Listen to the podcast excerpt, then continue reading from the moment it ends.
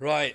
The uh, reason for making this recording, uh, well, uh, actually, it's more of a confession, if truth be known, is because I'm retiring and it's safe to, disclose a few details of how I made my fortune. Uh, what I'm about to disclose is, uh, well, how should I say, um, politically sensitive. Yeah, that would be true. And could certainly compromise certain people in power. So, uh, many details will be left unsaid. I'll call myself Mr. A. Jones, leave it vague like that. The exact dates where I operated and who I worked with will not be disclosed. Uh, thanks to numerous official secrets acts in various countries, this information will be taken to my grave. Otherwise, what I'm about to tell you is absolutely true. Amazing, maybe, uh, to some, unbelievable, but truth nonetheless. Now, look, look, look, look, look. Please do not misunderstand me. I am not ashamed by what I achieved. It's just that some truths are best kept secret. Right. Uh, okay, where do I start? Oh, yes, yes, yes. The most important detail about me. Namely, I was born deaf. Uh, a slight exaggeration, as I have a little hearing, but was still diagnosed at an early age with anacusis. Have worn powerful hearing aids all my life. My current model is the uh, Signia. Maybe you know it. Good nice piece of kit, actually. As with anyone who's deprived of one of their senses, the good ones uh, take the strain, uh, become more attuned. In my case, my eyesight is second to none. The other problem with deafness is that you tend to live in your own little world. Need to recognise that friends will be few and far between, so come on, best get on with yourself. Become your own best friend. As a result, I was the ultimate loner, a bedroom nerd. As I had a disability, I set out to learn as much about deafness as there was to know. Uh, well, I guess subconsciously I hoped to discover a cure. Mm. Unlikely in my case, as I had sensorineural hearing loss caused by damage to the inner ear. It can't be treated. Still, I, I lived in hope. I was particularly fascinated by the so called McGurk effect. It was the psychologist Harry McGurk who proved that your brain can let visual information override auditory information. You know, I really find that fascinating. But what really captured my attention was the knowledge that hearing loss is not just an ear issue. We actually hear with the brain. On, let, me, let me repeat that. You hear with the brain, and the ears are the route that makes the sounds take it uh, on its way to the brain, where hearing actually occurs. Huh. I love that. So, anyway, while my peers were engrossed in social media, drinking and dating, there I was in my bedroom, buried in scientific papers about auditory controls. It became a passion which, oh, well, okay, I admit it grew into an obsession. The more I learned, the more I experimented, developing my sensory powers.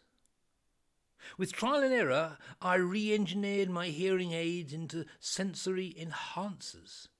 Combined with my learning technique, I found after years of practice I could hear any individual I focused 100% on. Yeah, yeah, yeah, you heard that right. Even without hearing aids, I could hear on a one to one basis. In fact, I could hear people, even with their backs to me, at up to 30 feet. Uh, well, okay, not where there was intrusive background noise, such as on a London Underground platform or seated in a busy minimalistic restaurant. The only disadvantage at that time was that people got spooked if they caught me staring at them intently. So at that time of my life, I started wearing mirror sunglasses. I guess I must have looked like a Secret Service agent. But let me make this absolutely clear. To achieve what I regard as a miraculous feat, I had to instruct my eye muscles to focus on who was speaking. Concentrate absolutely to ensure gaze stability. If anything distracted me, I lost concentration, and then the link was lost. No mean feat, eh? Yeah, well, I think so anyway. I was so excited by my technique I called it the Babel ear. Oh, oh, oh. okay, okay, okay. Bet you know where that comes from. I was indeed inspired by, by, by my favourite sci fi book, The Hitchhiker's Guide to the Galaxy. As you probably know, it features the Babel fish, a creature which could translate brainwaves. In effect, translate all languages for anyone who had a Babel fish placed in the brain. Oh, come on, well, load of nonsense, of course, but a bit of fun. But I thought the name Babel Ear was an apt tribute to my favourite author. Make no mistake, though, what I was doing was real. Believe me, it took more than a decade of training to achieve an acceptable level of success, plus many a long night developing the sensory ear enhancers. Hmm. Okay. So I hear you ask. Oh, whoops, sorry, sorry about that pun. If I could prove my technique, why haven't you heard of it? Why isn't the Babel a game changer for deaf people? Hmm, it's a good question. Well, okay, I hit three barriers. The biggest was that hearing aids are excellent at letting wearers hear conversations and thus live a normal life. All I could offer was an isolated conversation, one at a time. Secondly, training was required. Those who had learnt sign language could not understand the benefits of learning a new system which offered poorer results. You know, fair point. Lip readers, in fact, derided my system. I remember one of them said, um, yeah, I-, I can follow conversations with a whole group with their all face on, one told me. Uh, okay, your Babel gadget's very clever. I, I, get it. I can listen into a speaker's talk even if uh, facing away. But you, you can only do it one at a time. Anyway, if the person is facing away, the speaker is probably not talking to me anyway. So, well, who cares? Not worth the effort, mate. Thirdly, hearing aid manufacturers wanted to defend their market, and undoubtedly there was less money to be made out of the Babel ear. Thus I hit a brick wall. To use modern business speak, I put Babel ear on the back burner. But just because no one was interested in my invention, that didn't deter me. I was a deaf man on a mission. One day, when out with my devices, I happened to put them into my ears while sitting on a bench in an almost empty park. Twenty yards away were some yummy mums chatting away about nothing in particular, so I swung my head away to gaze across the meadow. I could hear voices where there were no people to be heard. I, I say voices. Actually, in those early days, it all sounded sort of muffled, like hearing people speak through a wall. It was not possible to understand what was being said, and yet, uh, and, yet, and yet, yet, yet the voices sounded familiar. There was no obvious explanation. From then on, I tried focusing on unoccupied spaces wherever I went, and indeed, wherever there should have been silence, there were voices. The more I listened, the more I puzzled. I spoke to friends, and their suggestions were oh, uh, hang on, uh, let me try and remember. Oh, yes, yes, yes. Two of them said I must be tapping into a parallel universe.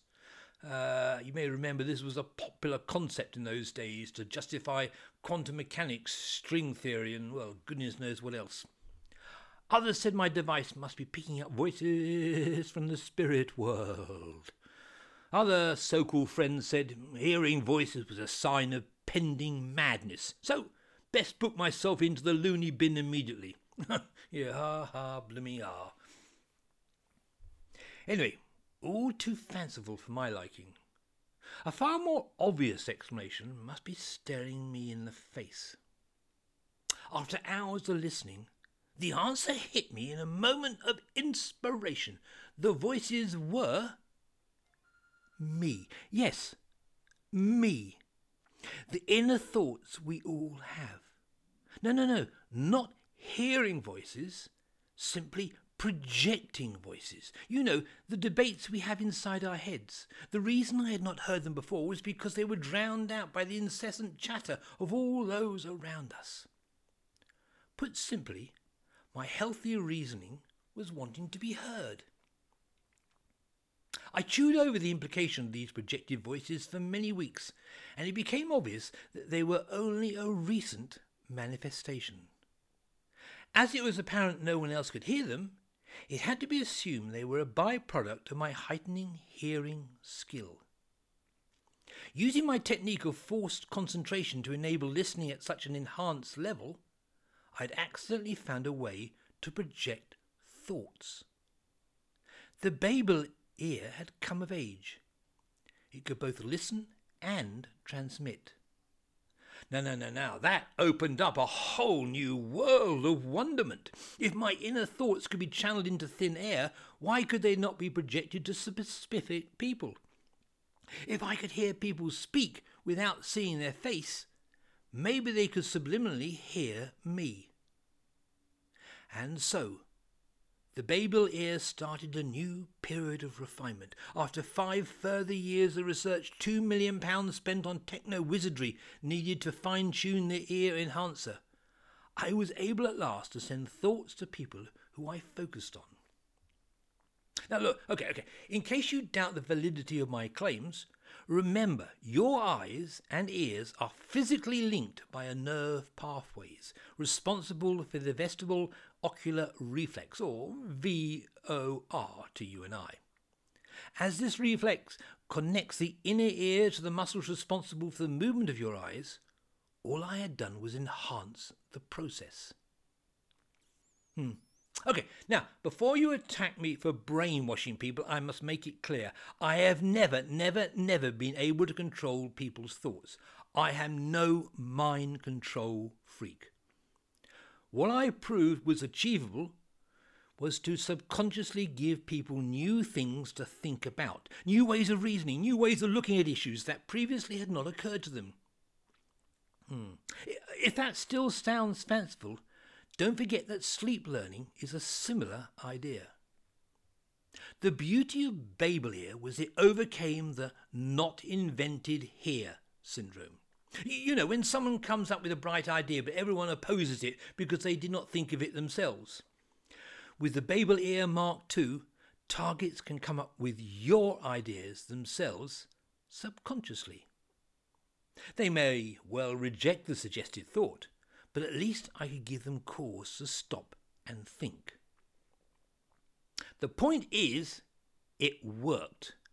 I proved I could plant ideas in people's minds. For the finished Mark II version, I did not waste time marketing the idea to commerce, but went directly to the government. No, no matter which ones, uh, let me just say many were very interested. So interested, in fact, that my minimum fee of £10,000 to sit in on a decisive policy meeting soon rose to £80,000. Yet you heard that right. £80,000 for a few hours' work, sitting in silence at the back of a meeting where a breakthrough decision was needed. My job? My job was simply to focus on opposing delegates and project pre agreed messages. Many times I failed to influence the outcome, but such was my success that within a few years I had more than enough money to retire on. Hmm. What issues did I influence? No, no, no, no, no, no. Come, come on. That would be telling. So let me just end with a warning. I bet, yes, I bet you boast you have an open mind. Everyone says that. Really? well, the trouble with having an open mind is that people will insist on coming along and trying to put things in it. People like me. So, whose thoughts will you be thinking today?